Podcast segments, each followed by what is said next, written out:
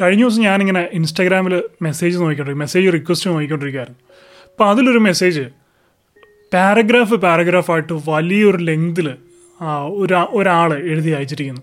അപ്പോൾ ഒരു ക്യൂരിയോസിറ്റി തോന്നി ഞാൻ ആ മെസ്സേജ് തുറന്നു നോക്കിയപ്പോൾ നല്ല നീളത്തിൽ നല്ല ലെങ്ത്തുള്ളൊരു മെസ്സേജ് ആയിരുന്നു. കുറച്ച് ഫോട്ടോസും സ്ക്രീൻഷോട്ട്സും ഒക്കെ ആയിട്ട് അയച്ചിരിക്കുന്ന 19 വയസ്സ് അല്ലെങ്കിൽ 20 വയസ്സ് മാത്രമേ ഈ മെസ്സേജ് അയച്ചിരിക്കുന്ന ആൾക്ക് പ്രായമുള്ളൂ.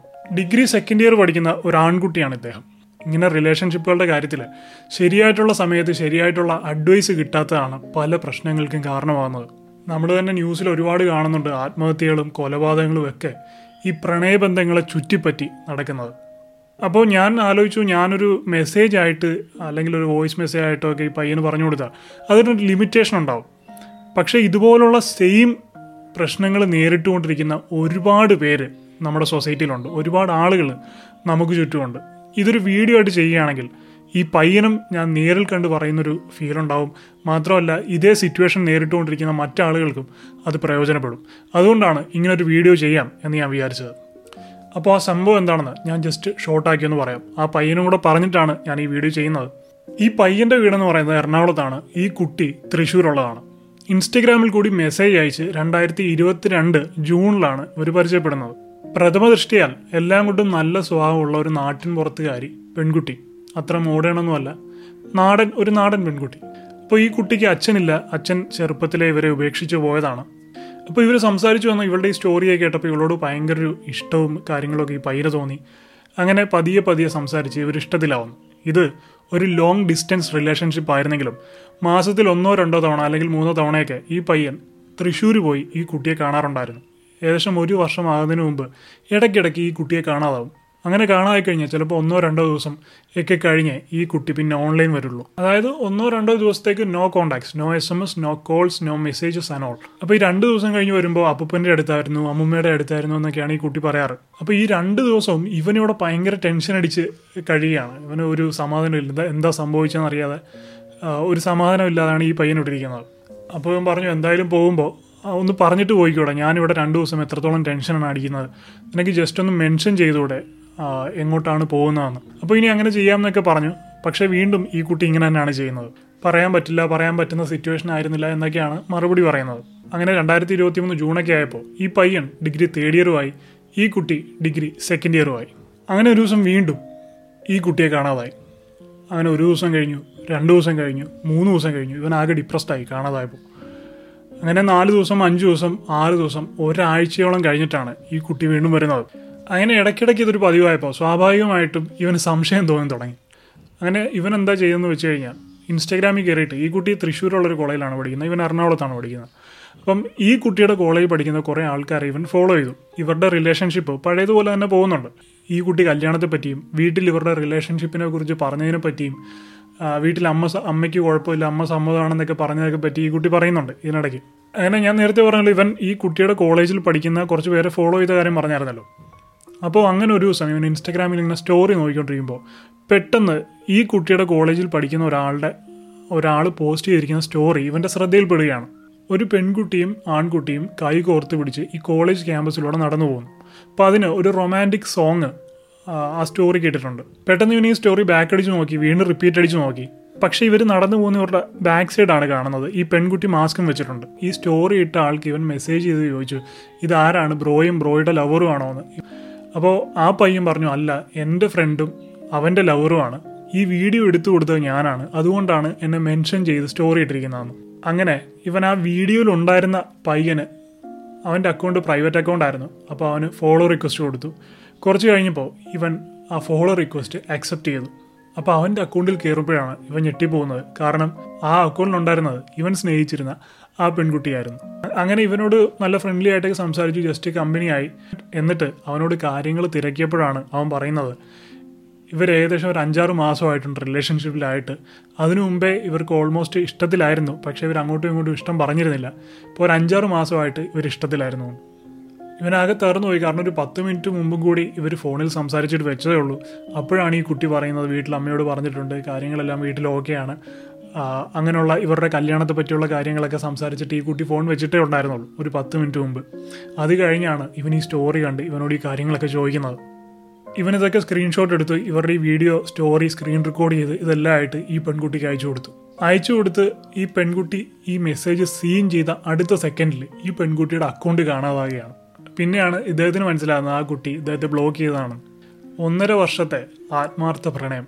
അത് കഴിഞ്ഞാണ് ഈ കുട്ടിയെക്കുറിച്ചുള്ള പല കാര്യങ്ങളും ഇവൻ അറിയുന്നത്. അതായത് ഇവർ റിലേഷൻഷിപ്പ് തുടങ്ങിയ സമയത്ത് മറ്റൊരാൾ ഈ പയ്യന് മെസ്സേജ് അയച്ചിട്ടുണ്ടായിരുന്നു, ഈ കുട്ടിയുടെ ക്യാരക്ടർ ശരിയല്ല, സൂക്ഷിക്കണം എന്നൊക്കെ പറഞ്ഞിട്ട്. അപ്പോൾ ഇവൻ ഇയാളെപ്പറ്റി ഈ കുട്ടിയോട് തന്നെ ചോദിക്കുകയാണ്, എനിക്കൊരാളിങ്ങനെ നിന്നെപ്പറ്റി മെസ്സേജ് അയച്ചിട്ടുണ്ട്, ഇതെന്താ സംഭവം എന്ന് ചോദിച്ചാൽ അവള് പറഞ്ഞു, പണ്ട് ഇയാൾ എന്നെ പ്രൊപ്പോസ് ചെയ്തതാണ്, ഞാനിപ്പോൾ ഇഷ്ടമല്ല എന്ന് പറഞ്ഞു. അപ്പോൾ അതിൻ്റെ ദേഷ്യത്തിന് ഇയാൾ പറയുന്നതാണെന്ന്. പിന്നെ ഇവൻ എന്ത് ചെയ്യുന്നു വെച്ച് കഴിഞ്ഞാൽ, ആദ്യം ഈ മെസ്സേജ് അയച്ച ഈ കുട്ടിയുടെ സ്വഭാവം ശരിയല്ല എന്നൊക്കെ പറഞ്ഞ് മെസ്സേജ് അയച്ച അയാൾക്കൊരു മെസ്സേജ് അയക്കുകയാണ്.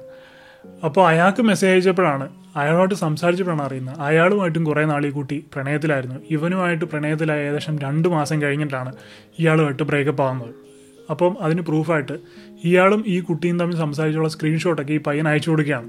അപ്പോൾ ആ സ്ക്രീൻഷോട്ടൊക്കെ നോക്കിയപ്പോൾ ഇവനോട് സംസാരിക്കുന്ന അതേ രീതിയിൽ തന്നെയാണ് ഈ പെൺകുട്ടി അയാളോടും സംസാരിക്കുന്നത്. അത് കഴിഞ്ഞ് പിന്നീട് കൂടുതൽ അന്വേഷിച്ചപ്പോഴാണ് ഇവന് മനസ്സിലാകുന്നത്, ഇത് 3 മാത്രമല്ല, ഇവർക്ക് വീടിനടുത്ത്, ഈ പെൺകുട്ടി താമസിക്കുന്ന അവളുടെ വീടിനടുത്ത് മറ്റൊരു റിലേഷൻഷിപ്പും കൂടെ ഉണ്ടായിരുന്നുള്ള കാര്യം. അങ്ങനെ ഈ പയ്യൻ ആകെ മെൻ്റലി ഡിപ്രസ്ഡ് ആകും. അപ്പോൾ അങ്ങനെയാണ് ഈ പയ്യൻ എനിക്ക് മെസ്സേജ് അയക്കുന്നത്. അപ്പം പുതിയ ഇരയെ, ആ പുതിയ പയ്യനെ വിശ്വസിപ്പിക്കാനായിട്ട് ഇവരുടെ സ്ക്രീൻഷോട്ട്സും സെൽഫീസും ഒക്കെ അയച്ചു കൊടുക്കട്ടെ, എന്താണ് ഞാനിനി ചെയ്യേണ്ടത് എന്നാണ് ആ പയ്യനോട് ചോദിച്ചത്. മാത്രമല്ല ആ പയ്യൻ ഇപ്പോൾ അനുഭവിച്ചുകൊണ്ടിരിക്കുന്ന മാനസികമായിട്ടുള്ള ബുദ്ധിമുട്ടുകൾ, ഇതിനെപ്പറ്റിയൊക്കെയാണ് വിശദമായിട്ട് എനിക്ക് DM ചെയ്തിരിക്കുന്നത്. രാവിലെ എഴുന്നേൽക്കുമ്പോൾ, അതായത് കണ്ണ് തുറന്ന് എഴുന്നേൽക്കുമ്പോൾ വല്ല തലയ്ക്കകത്ത് വല്ലാത്തൊരു വിങ്ങലും തലവേദനയൊക്കെയാണ്, ക്ലാസ്സിലൊന്നും കോൺസെൻട്രേറ്റ് ചെയ്യാൻ പറ്റുന്നില്ല, ഒന്നും കഴിക്കാൻ പറ്റുന്നില്ല, എന്ത് ചെയ്യുമ്പോഴും ഇവളുടെയും ഇവളുടെ പുതിയ ലവറിൻ്റെയും അവർ ആ ഒരുമിച്ച് നടന്നു പോകുന്ന ആ വിഷ്വൽസൊക്കെയാണ് മനസ്സിൽ വരുന്നത്. കണ്ണടയ്ക്കുമ്പോൾ അവൻ്റെയും അവളുടെയും ഫേസാണ് മനസ്സിൽ വന്നുകൊണ്ടിരിക്കുന്നത്. എനിക്ക് എന്നോട് തന്നെ ഒരു വിരക്തിയും ഒരു അപകർഷതാ ബോധമൊക്കെ ഉണ്ടാകുന്നു. അങ്ങനെ ഞാൻ യൂട്യൂബ് കണ്ടുകൊണ്ടിരുന്നപ്പോഴാണ് ചേട്ടൻ്റെ വീഡിയോ കണ്ടത്. അപ്പോൾ ചേട്ടൻ എന്നെ ഹെൽപ്പ് ചെയ്യാൻ പറ്റും എന്ന് വിചാരിച്ചാണ് ഞാൻ ചേട്ടൻ ഈ മെസ്സേജ് അയക്കുന്നത്. ഇനി ഞാൻ എന്താണ് ചെയ്യേണ്ടത്, പ്ലീസ് ഹെൽപ്പ് മീ. ഇത്രയുമാണ് ആ പയ്യൻ എനിക്ക് അയച്ച ആ വലിയ മെസ്സേജിൽ ഉണ്ടായിരുന്നത്. എനിക്ക് ഈ കുട്ടിയുടെ മെസ്സേജ് കണ്ടപ്പോൾ അങ്ങനെ ഒഴിവാക്കി വിടാൻ തോന്നിയില്ല. കാരണം അവൻ എത്രത്തോളം ഫീൽ ചെയ്താണ്, എത്രത്തോളം ഡിപ്രഷൻ അല്ലെങ്കിൽ എത്രത്തോളം മാനസികമായിട്ടുള്ള ബുദ്ധിമുട്ട് ഈ കുട്ടി അനുഭവിക്കുന്നുണ്ടെന്ന് എനിക്ക് അവൻ്റെ മെസ്സേജ് കണ്ടപ്പോൾ മനസ്സിലായി. അപ്പോഴാണ് എനിക്ക് തോന്നിയത്, ഒരു വോയിസ് നോട്ട് അയച്ചു കൊടുക്കുന്നതിനേക്കാളും അല്ലെങ്കിൽ കുറച്ച് മെസ്സേജ് ടൈപ്പ് ചെയ്ത് അയക്കുന്നതിനേക്കാളും ഒരു വീഡിയോ ആയിട്ട് ചെയ്തു കഴിഞ്ഞാൽ ഒരാൾ നേരിട്ട് അവനോട് സംസാരിക്കുന്ന പോലൊരു ഫീൽ ഉണ്ടാവും. മാത്രമല്ല, ഞാൻ നേരത്തെ പറഞ്ഞ പോലെ ഇതേ സെയിം സിറ്റുവേഷനിലൂടെ ഇതേ ചീറ്റിങ്ങും ബ്രേക്കപ്പും ഒക്കെ അനുഭവിച്ചുകൊണ്ടിരിക്കുന്ന ഒരുപാട് ആളുകളുണ്ടാവും. അപ്പോൾ അവർക്കും ഇത് ഹെൽപ്ഫുള്ളാവും. ഒരാൾ ചീറ്റ് ചെയ്യപ്പെടുമ്പോൾ വളരെ കോംപ്ലക്സ്ഡ് ആയിട്ടുള്ളൊരു മെൻ്റൽ സിറ്റുവേഷനിലൂടെ ആയിരിക്കും അവർ പോയിക്കൊണ്ടിരിക്കുന്നത്. അതൊരു റിലേഷൻഷിപ്പിലാണെങ്കിൽ പിന്നെ പറയുകയും വേണ്ട. ഫിസിക്കൽ പെയിൻ പോലെ തന്നെ, അല്ലെങ്കിൽ അതിനേക്കാളും ഒരു പൊടിക്ക് കൂടുതൽ പെയിൻഫുള്ളാണ് ഇമോഷണൽ പെയിൻ. ഫിസിക്കൽ പെയിൻ നല്ല പെയിൻ കില്ലേഴ്സൊക്കെ കഴിച്ചു കഴിഞ്ഞാൽ നമുക്ക് കുറേ നേരത്തേക്ക് നമുക്ക് അതിന് ആശ്വാസം ഉണ്ടാകും. പക്ഷേ ഇമോഷണൽ പെയിൻ എന്ന് പറഞ്ഞാൽ നമ്മൾ ബോധത്തോടെ ഇരിക്കുന്ന അത്രയും സമയം അത് നമ്മളെ വേദനിപ്പിച്ചുകൊണ്ടേയിരിക്കും. രാവിലെ നമ്മൾ കണ്ണു തുറന്ന് എഴുന്നേൽക്കുമ്പോൾ കഴിഞ്ഞ ദിവസത്തേക്ക് ഒരു റീവൈൻഡ് പോലെ, ഒരു ഫ്ലാഷ് ബാക്ക് പോലെ നമുക്ക് ആദ്യം മനസ്സിലേക്ക് വരും. അപ്പോൾ മുതൽ ഇവർ നമ്മുടെ ലൈഫിൽ ഇനി ഇല്ല എന്നുള്ള ആ ഒരു തിരിച്ചറിവ് അപ്പോൾ മുതൽ നമ്മുടെ മനസ്സിൽ വേദന ഉണ്ടായിക്കൊണ്ടിരിക്കും. അപ്പോൾ മുതൽ നെഞ്ചിലൊരു ഭാരം എടുത്തു വെച്ച പോലെ, തലയ്ക്കൊരു വെയിറ്റ് വന്ന പോലെയൊക്കെ ഫീൽ ചെയ്യാൻ തുടങ്ങും. അത് നമ്മൾ രാത്രി കിടന്നുറങ്ങുന്നതുവരെ നമ്മളെ പിന്തുടർന്നുകൊണ്ടേയിരിക്കും. നന്നായിട്ട് ഫുഡ് കഴിക്കാൻ വിടാതെ, നന്നായിട്ട് ഉറങ്ങാൻ വിടാതെ നമ്മളെ ഇങ്ങനെ അത് വേട്ടയാടിക്കൊണ്ടിരിക്കും. ഒരു റിലേഷൻഷിപ്പ് എത്ര നാൾ പഴക്കമുള്ളതാണോ അത്രയും ബുദ്ധിമുട്ടായിരിക്കും അതിൽ നിന്ന് പുറത്തു വരാൻ, അല്ലെങ്കിൽ അത് മറക്കാൻ. കാരണം അത്രയും വർഷത്തെ മെമ്മറീസാണ് നമുക്കുള്ളത്. നമ്മുടെ കഴിഞ്ഞ അത്രയും ദിവസത്തെ ഓർമ്മകളിൽ അവരുണ്ട്. അപ്പോൾ ഇനിയുള്ള നാളുകളിൽ അവരില്ല എന്നുള്ള തിരിച്ചറിവ് നമ്മളെ അത്രത്തോളം ബുദ്ധിമുട്ടിച്ചുകൊണ്ടിരിക്കും. ഒരു ദിവസം രാവിലെ എഴുന്നേൽക്കുമ്പോൾ അവരുടെ ഗുഡ് മോർണിംഗ് മെസ്സേജ് ആയിരിക്കും നമ്മൾ കാണുന്നത്. പക്ഷേ ഇനിയുള്ള ദിവസങ്ങളിൽ അതുണ്ടാവില്ല. പഴയതുപോലെ നമ്മുടെ ഫോണിൽ നോട്ടിഫിക്കേഷനുകൾ ഉണ്ടാവില്ല, പഴയതുപോലുള്ള കോളുകൾ ഉണ്ടാവില്ല. ഈ ഓർമ്മകളൊക്കെ, ഈ കാര്യങ്ങളൊക്കെ നമ്മളെ അലട്ടിക്കൊണ്ടിരിക്കും. ഏതൊരു കാര്യം കാണുമ്പോഴും നമ്മൾ നമ്മുടെ ആ വിട്ടുപോയ പാർട്ട്ണറുമായിട്ട് റിലേറ്റ് ചെയ്യാൻ ശ്രമിക്കും. അതുവരെ കണ്ടിട്ടില്ലാത്ത ബസ്സുകൾക്കൊക്കെ അവരുടെ പേരുകളായിരിക്കും, അല്ലെങ്കിൽ കടകൾക്ക് അവരുടെ പേരുകളായിരിക്കും, കാണുന്ന സ്ഥലങ്ങളിലെല്ലാം അവരുടെ ഓർമ്മകളായിരിക്കും. ഒരു റിലേഷൻഷിപ്പിൽ ചീറ്റ് ചെയ്യുന്ന ആൾക്ക്, അല്ലെങ്കിൽ ബ്രേക്കപ്പ് പറഞ്ഞു പോകുന്ന ആൾക്ക് അത്ര വിഷമമൊന്നും ഉണ്ടാവില്ല. അവർ പെട്ടെന്ന് അത് മറക്കും. എന്നാൽ ഓപ്പോസിറ്റ് നിൽക്കുന്ന ആൾക്ക്, അയാൾക്കായിരിക്കും ഏറ്റവും കൂടുതൽ വിഷമവും, അയാളെ ആയിരിക്കും അത് ഏറ്റവും കൂടുതൽ മോശമായി ബാധിക്കുന്നതും. നല്ല ലൈറ്റുള്ള ഒരു റൂമിലിരുന്നാൽ പോലും ഇരട്ടത്ത് പ്രകാശം കുറഞ്ഞൊരു സ്ഥലത്തിരിക്കുന്ന പോലത്തെ ഒരു ഫീലിംഗ് ആയിരിക്കും നിങ്ങൾക്ക് ഉണ്ടാകുന്നത്. ബെഡ്റൂമിലിരിക്കുമ്പോൾ ഹാളിലിരിക്കണമെന്ന് തോന്നും, ഹാളിലിരിക്കുമ്പോൾ ടെറസിൽ പോയിരിക്കണമെന്ന് തോന്നും. മനസ്സിന് ഒരു സ്വസ്ഥത ഉണ്ടാവില്ല. ഫ്രീക്വൻ്റ് ആയിട്ട് ദേഷ്യം ഉണ്ടാകുക, വിഷമം ഉണ്ടാകുക, ഇമോഷണൽ ബ്രേക്ക് ഡൗൺ ഉണ്ടാവുക. അപ്പോൾ ആദ്യം മനസ്സിലാക്കേണ്ട ഒരു കാര്യം, ഇപ്പോഴേ അവൾ പോയത് നന്നായി എന്ന് വിചാരിക്കുക. അതാണായാലും പെണ്ണായാലും. കാരണം ഇങ്ങനെയുള്ള ആളുകൾ അവരിന്നല്ലെങ്കിൽ നാളെയും ഇത് തന്നെയായിരിക്കും ചെയ്യാൻ പോകുന്നത്. കാരണം അവർക്ക് യാതൊരു വിധത്തിലുള്ള ഇമോഷണൽ അറ്റാച്ച്മെൻറ്റ്സും ഇല്ല. അവർ ജസ്റ്റ് ഒരു ഫ്ലേർട്ടിങ് അല്ലെങ്കിൽ അവരുടെ ആ ഒരു ടെമ്പററി ഹാപ്പിനെസ്സിന് വേണ്ടി ആണ് നിങ്ങളെ ഡിപ്പെൻഡ് ചെയ്യുന്നത്. ഇപ്പോൾ ആകെ 1-1.5 വർഷമായിട്ടുള്ളൂ. ഒരു പക്ഷേ 4-5 വർഷം കഴിഞ്ഞാണ് ഇതറിയുന്നതെങ്കിൽ അപ്പോൾ നിങ്ങൾക്ക് ഇത്രയും വേഗത്തിൽ റിക്കവർ ആകാൻ പോലും സാധിക്കില്ല. നിങ്ങൾ വേറൊരു മാനസികാവസ്ഥയിലായിരിക്കും അപ്പോൾ പോകുന്നത്. കാരണം എൻ്റെ ഈ 4-5 വർഷം ഞാൻ ഇവർക്ക് വേണ്ടി പാഴാക്കി എന്നുള്ളൊരു ആ ഒരു വിഷമം കൂടി നിങ്ങൾക്ക് ഒരു ഓവർലോഡായിട്ട് വരും. സോ എത്രയും നേരത്തെ ഇത് അറിഞ്ഞോ അത്രയും നല്ലതെന്ന് വിചാരിക്കുക. ഒരുപക്ഷെ ഇങ്ങനെയുള്ള ആളുകൾ കല്യാണം കഴിഞ്ഞാലും ഇത് തന്നെയായിരിക്കും തുടരുന്നത്. അപ്പോൾ അവിടെ നിങ്ങളുടെ ലൈഫും കൂടെ സ്പോയിലാവും. എന്നാൽ ഇങ്ങനെയുള്ള ആളുകൾക്ക് യാതൊരു വിധത്തിലുള്ള ഇമോഷണൽ അറ്റാച്ച്മെൻറ്റ്സും ആരുമായിട്ടും ഉണ്ടാവില്ല. അവർ ഡ്രസ്സ് മാറുന്ന പോലെ അത്രയും എളുപ്പത്തിലായിരിക്കും അവർ പാർട്ട്നേഴ്സിനെ മാറുന്നത്, പുതിയ പുതിയ റിലേഷൻഷിപ്പുകൾ കണ്ടെത്തുന്നത്. അത് ഓരോരുത്തരുടെ മൈൻഡ് സെറ്റാണ്. അപ്പോൾ എന്തായാലും ഈ ഒരു വീഡിയോ ഇങ്ങനെ ഒരു ഫേസിൽ കൂടെ പോയിക്കൊണ്ടിരിക്കുന്ന അല്ലെങ്കിൽ പോകാൻ പോകുന്ന ആളുകൾക്കെല്ലാം പ്രയോജനപ്പെടുന്ന ഒരു വീഡിയോ ആണ്. അതുകൊണ്ട് ഈ വീഡിയോ ഇപ്പോൾ തന്നെ സേവ് ചെയ്ത് വെച്ചേക്കുക. അപ്പോൾ ഈ ഒരു ബ്രേക്കപ്പ് ഇതിൽ നിന്ന് എങ്ങനെ റിക്കവർ ആവണം, എങ്ങനെയാണ് ഇതിൽ നിന്ന് മൂവ് ഓൺ ആവേണ്ടത് എന്നാണ് നമ്മൾ ഈ വീഡിയോയിൽ ഡിസ്കസ് ചെയ്യാൻ പോകുന്നത്. ഒന്നാമത്തെ കാര്യം, ഒരു ബ്രേക്കപ്പ് നടന്നു കഴിഞ്ഞാൽ, ഒരു പ്രണയബന്ധം വേർപിരിഞ്ഞു കഴിഞ്ഞാൽ ആദ്യം അത് അക്സെപ്റ്റ് ചെയ്യുക എന്നുള്ളതാണ്. സോ ഇനി അവർ നമ്മുടെ ലൈഫിലില്ല, ഇനിയൊരു ചാൻസ് ഇല്ല, ദർ ഈസ് നോ ചാൻസ് എന്നുള്ള കാര്യം അക്സെപ്റ്റ് ചെയ്യുക. ഈ ഒരു കാര്യം ഉൾക്കൊള്ളാതെ നമ്മൾ വീണ്ടും ആ റിലേഷൻഷിപ്പിലേക്ക് ക്ലിങ് ഓൺ ചെയ്ത് അതിനകത്ത് തന്നെ തൂങ്ങിക്കിടന്ന് വീണ്ടും വീണ്ടും അവരെ പറഞ്ഞ് കൺവിൻസ് ചെയ്യിപ്പിക്കാനോ അല്ലെങ്കിൽ അവരുമായിട്ട് കൂടുതൽ അടുക്കാനോ ഒക്കെ ശ്രമിക്കുകയാണെങ്കിൽ അത് നമ്മുടെ ലൈഫും നമ്മുടെ ഒരു ആത്മാഭിമാനവും നമ്മുടെ ഒരു വിലയുമാണ് സ്പോയിൽ ചെയ്യുന്നത്. ആ റിലേഷൻഷിപ്പ് ഒരിക്കലും റെഡിയാകില്ലെന്ന് മാത്രമല്ല, നിങ്ങളുടെ ലൈഫും കൂടെ കൂടുതൽ നിങ്ങളുടെ കൂടുതൽ സമയവും നിങ്ങളുടെ ലൈഫും കൂടി അത് സ്പോയിൽ ചെയ്യും. വീണ്ടും വീണ്ടും അവർ ഓരോന്ന് പറഞ്ഞ് ഒഴിഞ്ഞു മാറുമ്പോൾ അത് കൂടുതൽ നിങ്ങളെ ഹേർട്ട് ചെയ്യുകയുള്ളൂ. പിന്നീടുണ്ടാകുന്നത് ഈ പറഞ്ഞ പോലെ ഒരു അപകർഷതാ ബോധമാണ്. നമുക്ക് നമ്മളോട് തന്നെ ഒരു പുച്ഛം തോന്നുക, നമ്മളോട് തന്നെ വെറുപ്പ് തോന്നുക. ഇങ്ങനെ ഒരാൾ നമ്മളെ പറ്റിച്ചിട്ട് പോയി, ഇങ്ങനെ ഒരാൾ നമ്മളെ വേണ്ടാന്ന് വെച്ചിട്ട് പോയി, അപ്പോൾ നമുക്ക് എന്തെങ്കിലും കുഴപ്പമുണ്ടോ, ഇതിലും നല്ലൊരു റിലേഷൻഷിപ്പ് നമുക്കിനി കിട്ടില്ലേ, ഇങ്ങനെയുള്ള ചിന്തകളൊക്കെയാണ് പിന്നീട് നമ്മളെ വേട്ടയാടുന്നത്. പിന്നെ നിങ്ങൾ മനസ്സിലാക്കേണ്ട ഒരു കാര്യം, there's nothing wrong with you. You are just perfect as you are. നിങ്ങൾക്ക് യാതൊരു വിധത്തിലുള്ള കുഴപ്പമില്ല. കുഴപ്പം നിങ്ങളെ ചീറ്റ് ചെയ്തു പോയ ആ വ്യക്തിക്കാണ്, ആ വ്യക്തിയുടെ സ്വഭാവത്തിനാണ്, അല്ലാതെ നിങ്ങൾക്കല്ല. പിന്നെ ഇനി നല്ലൊരു പാർട്ട്ണറെ കിട്ടില്ലേ എന്നുള്ള ചിന്ത. ഏകദേശം 7.8 ബില്യൺ ആളുകളാണ് നമ്മുടെ ഈ ഭൂമിയിലുള്ളത്. അതായത് ഏകദേശം 780 കോടി ആളുകൾ. അപ്പോൾ ഈ 780 കോടി ആളുകളിൽ നിന്ന് നിങ്ങൾക്ക് പെർഫെക്റ്റ് ആയിട്ടുള്ള, നിങ്ങളെ സ്നേഹിക്കുന്ന നല്ലൊരു വ്യക്തിയെ നിങ്ങൾക്ക് കിട്ടില്ല എന്ന് നിങ്ങൾക്ക് തോന്നുന്നുണ്ടോ? തീർച്ചയായും കിട്ടും, ഉറപ്പായിട്ടും കിട്ടും. പക്ഷേ ബ്രേക്കപ്പ് കഴിഞ്ഞ ആദ്യ നാളുകളിൽ നിങ്ങൾ ചെയ്യേണ്ടത് എടുത്തു ചാടി മറ്റൊരു റിലേഷൻഷിപ്പിലേക്ക് പോകാതിരിക്കുക. Give yourself some time. നിങ്ങൾക്ക് നിങ്ങൾ തന്നെ കുറച്ച് സമയം കൊടുക്കുക. നിങ്ങൾക്ക് വേണ്ടി നിങ്ങൾ കുറച്ച് സമയം ചിലവഴിക്കുക. ആ ഹേർട്ടായിരിക്കുന്ന നിങ്ങളുടെ മൈൻഡ് അത് ഹീലാവാനായിട്ട് കുറച്ച് സമയം നിങ്ങൾക്ക് തന്നെ കൊടുക്കണം. നിങ്ങൾക്ക് സന്തോഷം തരുന്ന കാര്യങ്ങൾ ചെയ്യുക. ഈ ഒരു സമയത്ത് മാക്സിമം ഫ്രണ്ട്സിൻ്റെ കൂടെ അല്ലെങ്കിൽ നിങ്ങളുടെ ബെസ്റ്റ് ഫ്രണ്ട്സിൻ്റെ കൂടെയൊക്കെ സമയം ചിലവഴിക്കാൻ ശ്രദ്ധിക്കുക. ഒറ്റയ്ക്കിരിക്കുന്നത് മാക്സിമം ഒഴിവാക്കുക. അതുപോലെ വീട്ടിൽ വന്നു കഴിഞ്ഞാൽ, ഈ റിലേഷൻഷിപ്പിലാകുന്നതിന് മുമ്പ് ചിലപ്പോൾ നിങ്ങൾ രാത്രി ഒരുപാട് സിനിമകളൊക്കെ കണ്ടിട്ട് കിടന്നുറങ്ങുന്ന ഒരാളായിരിക്കും. ഈ റിലേഷൻഷിപ്പിലായിക്കഴിഞ്ഞ് ഇവരുമായിട്ട് രാത്രി മെസ്സേജ് ചെയ്യും, സംസാരിക്കും, അങ്ങനെയൊക്കെയുള്ള കാരണം നിങ്ങൾ ആ സ്വഭാവം, നിങ്ങളുടെ ആ ഒരു റൊട്ടീൻ തന്നെ നിങ്ങൾ ചിലപ്പോൾ മാറ്റിയിട്ടുണ്ടാകും. സോ ആ പഴയ റൊട്ടീനിലേക്കൊക്കെ തിരിച്ചു പോവുക. നിങ്ങൾക്ക് സന്തോഷം തരുന്ന, നിങ്ങൾക്ക് കാണാൻ ഇഷ്ടമുള്ള സിനിമകളൊക്കെ ഇരുന്ന് കാണുക, നിങ്ങൾക്ക് കേൾക്കാൻ ഇഷ്ടമുള്ള പാട്ടുകൾ കേൾക്കുക. ഈ ഒരു സമയത്ത് നിങ്ങളുടെ മൈൻഡിനെ ഒട്ടും സ്ട്രെസ് ചെയ്യരുത്. നിങ്ങൾക്ക് എന്താണോ സന്തോഷം തരുന്നത് ആ കാര്യങ്ങളൊക്കെ ഈ ഒരു സമയത്ത് നിങ്ങൾ ചെയ്യുക. പുറത്തേക്ക് പോവുക, സിനിമയ്ക്ക് പോവുക, ഇഷ്ടപ്പെട്ട സ്ഥലങ്ങളിൽ പോവുക, ഇഷ്ടപ്പെട്ട വസ്ത്രങ്ങൾ വാങ്ങി ധരിക്കുക, നിങ്ങളുടെ ബോഡി കെയർ ചെയ്യുക. ജിമ്മിലൊക്കെ പോകാത്ത ആളുകളൊക്കെ ആണെങ്കിൽ ജിമ്മിലൊക്കെ പോയി ജോയിൻ ചെയ്യുക. അങ്ങനെ ഈ ബ്രേക്കപ്പ് എന്ന് പറയുന്ന ഒരു ഫേസ് നിങ്ങളുടെ ജീവിതത്തിൽ ഏറ്റവും നല്ലൊരു സമയമാക്കി മാറ്റിയെടുക്കുക. നിങ്ങൾക്ക് വേണ്ടി തന്നെ ചിലവഴിക്കുന്ന നിങ്ങളുടെ ജീവിതത്തിൽ ഏറ്റവും നല്ലൊരു സമയമാക്കി മാറ്റിയെടുക്കുക. പുതിയ ഏതെങ്കിലും സ്കില്ല് പഠിക്കാൻ താല്പര്യമുണ്ടെങ്കിൽ അതിന് പോയി ചേരുക. ചിലപ്പോൾ ചില ആൾക്കാർക്കൊക്കെ ഗിറ്റാറോ അല്ലെങ്കിൽ അതുപോലുള്ള ഏതെങ്കിലും മ്യൂസിക് ഇൻസ്ട്രുമെൻസോ ഒക്കെ പഠിക്കാൻ താല്പര്യമുണ്ടാകും.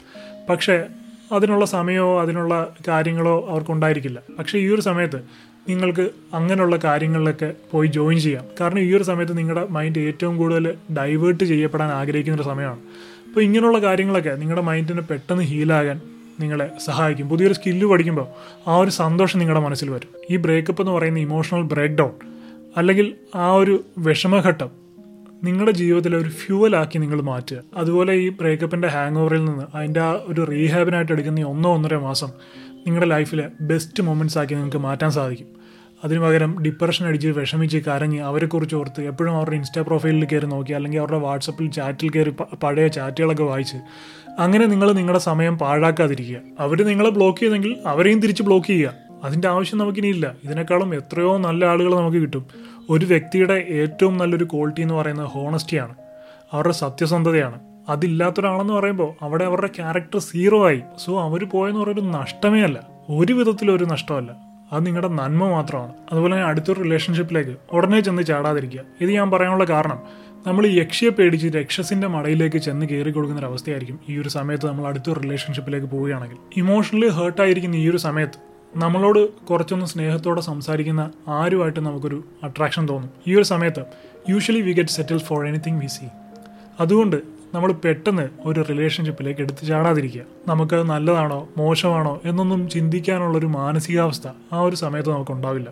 ബ്രേക്കപ്പിൻ്റെ ആ ഒരു ഹാങ് ഓവർ മാറി ആ ഒരു വിഷമത്തിൽ നിന്ന് പുറത്ത് വന്നു കഴിഞ്ഞായിരിക്കും നമ്മൾ ചിന്തിക്കുന്നത്, അയ്യോ ഇത് എടുത്തു ചാട്ടമായിപ്പോയി, ഇത് നമുക്ക് മാച്ചായിട്ടുള്ള ഒരാളല്ല, നമുക്ക് ഇയാളുമായിട്ട് ഒത്തുപോകാൻ സാധിക്കില്ല, ആ ഒരു വിഷമഘട്ടത്തിൽ നമ്മൾ അഡ്ജസ്റ്റ് ചെയ്ത് പോയതാണ്, അങ്ങനെയൊക്കെയുള്ള തോന്നലുണ്ടാവും. പക്ഷേ ഓപ്പോസിറ്റ് സൈഡിലിരിക്കുന്ന മറ്റേ ആൾ, അയാൾ ചിലപ്പോൾ വളരെ ആത്മാർത്ഥമായിട്ടായിരിക്കും നമ്മളെ സ്നേഹിക്കുന്നത്. അപ്പോൾ പിന്നീട് ഈ ഒരു റിലേഷൻഷിപ്പിൽ നിന്ന് പുറത്തു വരണമെങ്കിൽ നമുക്ക് ആ ആളെയും കൂടെ വേദനിപ്പിക്കേണ്ടതായിട്ട് വരും. അതുകൊണ്ടാണ് ഞാൻ പറഞ്ഞത്, ബ്രേക്കപ്പ് കഴിഞ്ഞാൽ മൈൻഡിന് ഒരു കൂൾ ഓഫ് ടൈം കൊടുക്കുക. അത് കഴിഞ്ഞ് നമ്മുടെ മൈൻഡ് എപ്പോൾ സ്റ്റേബിൾ ആവുന്നു, നമ്മൾ എടുക്കുന്ന ഒരു തീരുമാനം ആ ബ്രേക്കപ്പിൻ്റെ ഹാങ് ഓവറിൽ എടുക്കുന്നതല്ല എന്ന് എപ്പോൾ ഉറപ്പ് വരുന്നു, അപ്പോൾ മാത്രം മറ്റൊരു റിലേഷൻഷിപ്പിനെ കുറിച്ച് ചിന്തിക്കുക. അല്ലാതെ ഈ ബ്രേക്കപ്പിൻ്റെ സമയത്ത് നമ്മൾ റിലേഷൻഷിപ്പിലേക്ക് എടുത്ത് ചാടുന്നത് അത് നമ്മുടെ ലൈഫിൽ നിന്ന് പോയ ആ വ്യക്തിയുടെ വിടവ് നികത്താൻ വേണ്ടി മാത്രം നമ്മൾ ചെയ്യുന്നതായിരിക്കും. So don't do that. പിന്നെ നമ്മളെ പറ്റിച്ചിട്ട് പോയാൽ, നമ്മളെ ചീറ്റ് ചെയ്തിട്ട് പോയ ആളാണ്, അയാളോട് എന്തായിരിക്കണം നമ്മുടെ സമീപനം, അയാളെ എന്ത് ചെയ്യണം? നമ്മൾ പോകുന്ന വഴിക്ക് നമ്മുടെ കാല് ഒരു കല്ലിൽ തട്ടി, അപ്പോൾ നമ്മൾ എന്താണ് ചെയ്യുക? നമ്മുടെ കാലിൽ എന്തെങ്കിലും പറ്റിയിട്ടുണ്ടെന്ന് നോക്കും, പറ്റിയിട്ടുണ്ടെങ്കിൽ അതൊന്ന് തിരുമ്മി റെഡിയാക്കി അതിനെ പ്രോപ്പറായിട്ട് ട്രീറ്റ് ചെയ്ത് നമ്മൾ നടന്നു പോകും. അല്ലാതെ ആരും പോയി വീട്ടിൽ പോയി ചുറ്റിയെടുത്തുകൊണ്ട് വന്ന് ഈ പാറ അടിച്ച് പൊട്ടിച്ച് കളയാറൊന്നുമില്ല. സോ അതുപോലെ തന്നെയാണ് ഇവിടെയും. നമ്മൾ ഈ പ്രതികാരമൊക്കെ ചെയ്യാൻ ഇറങ്ങുമ്പോൾ ബ്രേക്കപ്പായി പോയ റിലേഷൻഷിപ്പിന് വേണ്ടി വീണ്ടും വീണ്ടും നമ്മൾ നമ്മുടെ സമയം ചിലവഴിച്ചുകൊണ്ടിരിക്കുകയാണ്, നമ്മുടെ നല്ല സമയം അവർക്ക് വേണ്ടി കളഞ്ഞുകൊണ്ടിരിക്കുകയാണ്. മാത്രമല്ല പ്രതികാരമാണെങ്കിൽ പോലും നമ്മൾ വീണ്ടും വീണ്ടും അവരെക്കുറിച്ച് ചിന്തിച്ചുകൊണ്ടിരിക്കും, നമ്മുടെ നല്ല സമയം പാഴായിക്കൊണ്ടിരിക്കും. നമ്മൾ കൂടുതൽ കൂടുതൽ ആ റിലേഷൻഷിപ്പിലേക്ക് തന്നെ വീണ്ടും വീണ്ടും അറ്റാച്ച്ഡ് ആയിക്കൊണ്ടിരിക്കും. ഒരിക്കലും നമുക്കതിൽ നിന്ന് പുറത്തു വരാൻ സാധിക്കില്ല. നമ്മൾ ചീറ്റ് ചെയ്യപ്പെട്ടു എന്ന് നമുക്ക് 100% ഉറപ്പായി കഴിഞ്ഞാൽ അപ്പോൾ തന്നെ അതവിടെ നിർത്തിയിട്ട് നമ്മൾ നമ്മുടെ കാര്യം നോക്കുക, അതിൽ നിന്ന് എത്രയും പെട്ടെന്ന് പുറത്തു വരാൻ ശ്രമിക്കുക. പിന്നെ നമ്മളെ ഇത്രയും പറ്റിച്ചിട്ട് നമ്മളോട് ഇത്രയും ചതി ചെയ്തിട്ട് ആ ചെയ്ത ആൾ ഒരു കുഴപ്പവുമില്ലാതെ നടക്കുന്നല്ലോ എന്നൊരിക്കലും നിങ്ങൾ വിഷമിക്കേണ്ട കാര്യമില്ല. നമ്മൾ ആരോടെങ്കിലും ഒരു തെറ്റ് ചെയ്തിട്ടുണ്ടെങ്കിൽ ഉറപ്പായിട്ടും അതൊരു 100 ഇരട്ടി ഫോഴ്സിൽ നമ്മളിലേക്ക് തന്നെ തിരിച്ചു വരും. ഇപ്പോൾ നമ്മളോട് തെറ്റ് ചെയ്ത ഒരാൾ അയാൾ അനുഭവിക്കുന്നത് നമ്മൾ കാണുന്നില്ല, നമ്മൾ അറിയുന്നില്ല എന്നേ ഉള്ളൂ. ആ വ്യക്തിയും അതുപോലെ തന്നെയുള്ളൊരു സിറ്റുവേഷനിൽ അല്ലെങ്കിൽ അതിനേക്കാളും മോശമായിട്ടുള്ളൊരു സിറ്റുവേഷനിലൂടെ ഉറപ്പായിട്ടും കടന്നു പോകും. അത് ചിലപ്പോൾ ഇന്ന് സംഭവിക്കണമെന്നോ നാളെ സംഭവിക്കണമെന്നോ ഇല്ല, ചിലപ്പോൾ ഒരു 10 വർഷം കഴിഞ്ഞായിരിക്കും സംഭവിക്കുന്നത്. അപ്പോൾ ഈ 10 വർഷത്തെ മുതലും പലിശയും എല്ലാം ചേർത്തായിരിക്കും അവർക്ക് ചിലപ്പോൾ കിട്ടുന്നത്. അതുകൊണ്ട് അതിനെ അതിൻ്റെ വഴിക്ക് വിട്ടേക്കുക. അതുപോലെ ഇനി ഒരു റിലേഷൻഷിപ്പിലാകാൻ പോകുന്നവർ ആദ്യം ശ്രദ്ധിക്കേണ്ടത് നിങ്ങളുടെ ജീവിതത്തിലെ ഫസ്റ്റ് പ്രയോറിറ്റി നിങ്ങളുടെ ലൈഫ് ഗോൾസ് ആയിരിക്കണം. അത് ചിലപ്പോൾ നിങ്ങളുടെ വിദ്യാഭ്യാസമാകാം, നല്ലൊരു ജോലിയാകാം, ഏതെങ്കിലും സ്പോർട്സ് ആകാം, അല്ലെങ്കിൽ ഏതെങ്കിലും ആർട്ട്പരമായിട്ടുള്ള കഴിവുകളാകാം. സോ നിങ്ങളുടെ ജീവിതത്തിൽ നിങ്ങൾ നാളെ എന്തുകൊണ്ടാണോ രക്ഷപ്പെടാൻ പോകുന്നതെന്ന് നിങ്ങൾക്ക് തോന്നുന്നത് ആ സംഭവമായിരിക്കണം നിങ്ങളുടെ ജീവിതത്തിലെ ഫസ്റ്റ് പ്രയോറിറ്റി. നിങ്ങളുടെ സെക്കൻഡ് പ്രയോറിറ്റി ആയിരിക്കണം നിങ്ങളുടെ ഈ റിലേഷൻഷിപ്പ്. കാരണം ഈ റിലേഷൻഷിപ്പ് എന്ന് പറയുന്ന ഒരിക്കലും നമ്മുടെ കയ്യിലിരിക്കുന്ന ഒരു സാധനമല്ല, അത് മറ്റൊരാളെ ഡിപ്പെൻഡ് ചെയ്തിരിക്കുന്ന ഒരു സാധനമാണ്. അപ്പം ഏതൊരു നിമിഷം വേണമെങ്കിലും അതില്ലാതാകാം. അപ്പം നാളെ അതില്ലാതായാലും നമ്മുടെ ലൈഫ് ബ്ലാങ്ക് ആയി പോകാൻ പാടില്ല. അതുകൊണ്ട് നിങ്ങളുടെ ലൈഫ് ഗോൾസിന് ഫസ്റ്റ് പ്രയോറിറ്റി കൊടുക്കുക, സെക്കൻഡ് പ്രയോറിറ്റി ഇതുപോലുള്ള റിലേഷൻഷിപ്പുകൾക്ക് കൊടുക്കുക. അപ്പോൾ നാളെ അതില്ലാതായാലും നിങ്ങൾക്ക് നിങ്ങളുടെ ലൈഫിൽ കോൺസെൻട്രേറ്റ് ചെയ്ത് ജീവിതത്തിൽ ഒരു നഷ്ടബോധമില്ലാതെ മുന്നോട്ട് പോകാൻ സാധിക്കും. എന്ന് പറഞ്ഞ് ഈ റിലേഷൻഷിപ്പിനെ മോശമായി കാണണമെന്നോ അല്ലെങ്കിൽ ഒരു തമാശയായി കാണണമെന്നോ അല്ല, ആ റിലേഷൻഷിപ്പിന് നിങ്ങളുടെ ലൈഫിൽ അതിൻ്റെതായിട്ടുള്ള സ്ഥാനം കൊടുക്കുക. പക്ഷേ ലീഗലി അവർ നിങ്ങളുടേതാകുന്നത് വരെ അല്ലെങ്കിൽ ഒരു പ്രണയബന്ധത്തിൽ തുടരുന്ന അത്രയും കാലം നിങ്ങളുടെ ലൈഫ് ഗോൾസ് തന്നെ ആയിരിക്കണം നിങ്ങളുടെ ജീവിതത്തിലെ ഫസ്റ്റ് പ്രയോറിറ്റി. അല്ലാതെ ഒരു റിലേഷൻഷിപ്പിലാകുമ്പോഴേക്കും പെട്ടെന്ന് അതാണ് ജീവിതത്തിലെല്ലാം എന്ന് പറഞ്ഞിട്ട് ജീവിതത്തിലെ മറ്റ് കാര്യങ്ങൾ മാറ്റിവെച്ച് ഇതിലേക്ക് കൂടുതൽ കോൺസെൻട്രേറ്റ് ചെയ്യുമ്പോൾ, പെട്ടെന്നൊരു ദിവസം അവരില്ലാതായി കഴിയുമ്പോൾ, പെട്ടെന്നൊരു ദിവസം അവർ നിങ്ങളോട് ബൈ പറഞ്ഞ് പോയി കഴിയുമ്പോൾ നിങ്ങൾക്ക് ജീവിതത്തിൽ വലിയൊരു നഷ്ടബോധമാണ് ഉണ്ടാകുന്നത്. ജീവിതം പാഴായിപ്പോയി, എൻ്റെ ഇത്രയും വർഷങ്ങൾ പാഴായിപ്പോയി എന്നൊരു കുറ്റബോധം നിങ്ങൾക്കുണ്ടാവും. So don't ever do that. അതുപോലെ ഒരേ സമയം 3-4 റിലേഷൻഷിപ്പ് കൊണ്ട് നടക്കുന്ന ആളാണ് നിങ്ങളെങ്കിൽ നിങ്ങൾക്ക് തന്നെ കുഴിക്കുന്ന ഏറ്റവും വലിയ കുഴിയാണത്. ഒരു ദിവസം ഇതെല്ലാം കൂടി മാനേജ് ചെയ്ത് കൊണ്ടുപോകാൻ പറ്റാത്ത ഒരു ദിവസം നിങ്ങൾക്കുണ്ടാവും. അന്ന് എല്ലാവരും കൂടി ചേർന്ന് നിങ്ങളെ ഒറ്റപ്പെടുത്തുന്നതായി നിങ്ങൾക്ക് തോന്നും. ആ ഒരു സമയത്താണ് ലോകം തന്നെ നിങ്ങൾക്കെതിരെ നിൽക്കുന്നതായിട്ട് നിങ്ങൾക്ക് തോന്നുന്നതും പല ആളുകളും ആത്മഹത്യ ചെയ്യുന്നതും അതുപോലെ തന്നെ പല കൊലപാതകങ്ങളും നടക്കുന്നതും. അതുകൊണ്ട് തമാശയ്ക്കാണെങ്കിൽ പോലും ഒരാളുടെ ഇമോഷൻ വെച്ച് കളിക്കാതിരിക്കുക. അതുപോലെ ഫ്ലേർട്ട് ചെയ്യാനാണെങ്കിൽ അത് അയാളോട് തുറന്നു പറഞ്ഞേക്കുക, ഈ റിലേഷൻഷിപ്പ് എനിക്കൊരിക്കലും സീരിയസ് ആയിട്ട് കൊണ്ടുപോകാൻ പറ്റില്ല, അതുകൊണ്ട് അങ്ങനെയുള്ള എക്സ്പെക്റ്റേഷൻസ് ഒന്നും വെക്കരുത് എന്നവരോട് വ്യക്തമായിട്ട് പറയുക. എന്ന് അയാളോട് പറഞ്ഞിട്ട് അയാളോട് സംസാരിക്കുക. അപ്പോൾ സ്വാഭാവികമായിട്ടും ഓപ്പോസിറ്റ് ഇരിക്കുന്ന ആൾ അങ്ങനെയുള്ള എക്സ്പെക്റ്റേഷൻസ് ഒന്നും വെക്കില്ല. പിന്നെ എനിക്ക് മെസ്സേജ് അയച്ച ആ പയ്യനോട്, ആ കുട്ടിയോട് എനിക്ക് പറയാനുള്ളത്, മോനെ ഇതൊന്നും ഒരു വലിയ കാര്യമായിട്ട് എടുക്കേണ്ട കാര്യമേ അല്ല. 19 വയസ്സേ നിനക്കായിട്ടുള്ളൂ, അല്ലെങ്കിൽ 20 വയസ്സേ നിനക്കായിട്ടുള്ളൂ. നീ നിൻ്റെ ടീനേജിൽ നിന്ന് പുറത്ത് വന്നിട്ടേ ഉള്ളൂ. ജീവിതം ഇനിയും ഒരുപാട് എക്സ്പ്ലോർ ചെയ്യാൻ കിടക്കുന്നു. ഇന്ന് നിന്നെ പറ്റിച്ചിട്ട് പോയ ആ ഒരു പെൺകുട്ടിയല്ല ലൈഫെന്ന് പറയുന്നത്, അല്ലെങ്കിൽ ആ ഒരു പെൺകുട്ടിയല്ല ലോകമെന്ന് പറയുന്നത്. ഇനിയും ക്രിയേറ്റീവായിട്ടുള്ള നിൻ്റെ ഫ്യൂച്ചറിന് പ്രയോജനപ്പെടുന്ന ഒരുപാട് കാര്യങ്ങൾ നിനക്ക് ചെയ്യാൻ കിടക്കുന്നു. അതുകൊണ്ട് നീ ഇതിവിടം കൊണ്ട് അവസാനിപ്പിച്ചേക്കുക. അതുകൊണ്ട് വീണ്ടും ഈ റിലേഷൻഷിപ്പിനെ കുറിച്ച് തന്നെ ചിന്തിച്ചുകൊണ്ടിരിക്കാനോ അല്ലെങ്കിൽ പ്രതികാരം ചെയ്യാനോ അതുപോലെ ആ പുതിയ ഏറെ പറഞ്ഞ് മനസ്സിലാക്കാനോ അവന് സ്ക്രീൻഷോട്ട് അയച്ചു കൊടുക്കാനോ ഒന്നും പോകേണ്ട ആവശ്യമില്ല. അതാ വഴിക്ക് വിട്ടേക്കുക. നീ ഇന്ന് മനസ്സിലാക്കിയ പോലെ നാളെ അവനും എപ്പോഴെങ്കിലും മനസ്സിലാവും. അല്ല, നീ അതിനൊരു കാരണമാകേണ്ട ആവശ്യമില്ല. കാരണം ഇങ്ങനൊരു റിലേഷൻഷിപ്പിലായിരിക്കുമ്പോൾ ആരെന്ത് പറഞ്ഞാലും അതൊന്നും അവർ വിശ്വസിക്കില്ല. നീ ആയിരിക്കും പിന്നീട് അതിന് കുറ്റക്കാരനാകാൻ പോകുന്നത്. നിൻ്റെ ലൈഫായിരിക്കും വീണ്ടും അതിൽ ഇൻവോൾവ് ആകുന്നത്. സോ ആ ഒരു കാര്യം അത് അവിടെ കഴിഞ്ഞു, അത് അവിടെ കൊണ്ട് വിട്ടേക്കുക. നീ നിൻ്റെ ലൈഫിൽ മൂവ് ഓൺ ആകുക. ജീവിതത്തിൽ അടുത്തടുത്ത കാര്യങ്ങൾ നോക്കി മുന്നോട്ട് പോവുക. അതുപോലെ നിനക്കാരുമില്ല, ആരും നിന്നെ ഇഷ്ടപ്പെടുന്നില്ല എന്നുള്ള തോന്നലൊക്കെ മനസ്സിൽ നിന്ന് എടുത്ത് കളഞ്ഞേക്കുക. നിനക്ക് അച്ഛനുണ്ട്, നിൻ്റെ അമ്മയുണ്ട്, നിന്നെ ഇഷ്ടപ്പെടുന്ന ഒരുപാട് ആളുകൾ നിനക്ക് ചുറ്റുമുണ്ട്. ഇതൊന്നും പോരാഞ്ഞിട്ട് നിനക്ക് വേണ്ടി ഡെഡിക്കേറ്റഡായിട്ട് വീഡിയോ ചെയ്യാൻ വരെ ഇവിടെ ആളുകളുണ്ട്. പിന്നെന്താ വേണ്ടത്? ഇതുപോലെ നീ തിരിച്ചറിയാതെ നിന്നെ ഇഷ്ടപ്പെടുന്ന ഒരുപാട് ആളുകൾ നിൻ്റെ ചുറ്റുമുണ്ട്. നീ അത് മനസ്സിലാക്കുന്നില്ലെന്നേ ഉള്ളൂ. ചിലപ്പോൾ നിന്നെ ഇഷ്ടപ്പെടുന്ന പെൺകുട്ടികൾ നിൻ്റെ കോളേജിൽ തന്നെ ഉണ്ടാകും. പക്ഷേ നിനക്കിങ്ങനെ ഒരു റിലേഷൻഷിപ്പ് ഉണ്ടെന്ന് അറിയാവുന്നതുകൊണ്ടായിരിക്കും അവർ ചിലപ്പോൾ നിന്നോടത് പറയാത്തത്. അപ്പോൾ ഇങ്ങനെയുള്ള ചിന്തകളൊക്കെ മനസ്സിൽ നിന്ന് പൂർണ്ണമായിട്ട് കളഞ്ഞിട്ട് നീ നിന്നെ തന്നെ കുറച്ചുനാൾ സ്നേഹിക്കുക. നീ നിൻ്റെ കാര്യങ്ങളിൽ തന്നെ കൂടുതൽ കോൺസെൻട്രേറ്റ് ചെയ്യുക. സെൽഫ് ഇമ്പ്രൂവ് ചെയ്യുക, സ്കിൽസ് ഇമ്പ്രൂവ് ചെയ്യുക, ബോഡി ഇമ്പ്രൂവ് ചെയ്യുക, മൈൻഡ് ഇമ്പ്രൂവ് ചെയ്യുക. അപ്പോൾ ഇത്രയൊക്കെ തന്നെ ഈ ഒരു വീഡിയോയിൽ പറയാനുള്ളൂ. ശരിയായിട്ടുള്ളൊരു സമയത്ത് നമ്മുടെ ലൈഫിൽ കിട്ടുന്നൊരു ഉപദേശം, അല്ലെങ്കിൽ നമ്മുടെ ലൈഫിൽ കിട്ടുന്നൊരു സപ്പോർട്ട് നമ്മുടെ ലൈഫിനെ വലിയ രീതിയിൽ മാറ്റങ്ങൾ കൊണ്ടുവരാൻ സാധിക്കും. ഈ ഒരു വീഡിയോ അതുപോലെ ഒരുപാട് പേർക്ക് ഹെൽപ്ഫുൾ ആകും എന്ന് ഞാൻ പ്രതീക്ഷിക്കുന്നു. വീഡിയോ ഇഷ്ടമായിട്ടുണ്ടെങ്കിൽ തീർച്ചയായും വീഡിയോ ലൈക്ക് ചെയ്യുക. എൻ്റെ ചാനൽ സബ്സ്ക്രൈബ് ചെയ്ത് ബെൽ ബട്ടൺ എനേബിൾ ചെയ്ത് വെക്കുക. ഫേസ്ബുക്കിൽ ഈ വീഡിയോ കാണുന്ന സുഹൃത്തുക്കൾ എൻ്റെ പേജ് ഫോളോ ചെയ്യാനും വീഡിയോ ലൈക്ക് ചെയ്യാനും ഷെയർ ചെയ്യാനും മറക്കരുത്. സോ മറ്റൊരു ഇൻട്രസ്റ്റിംഗ് ടോപ്പിക്കുമായി കാണുന്നവരെ, I am Adil Hussain, signing out.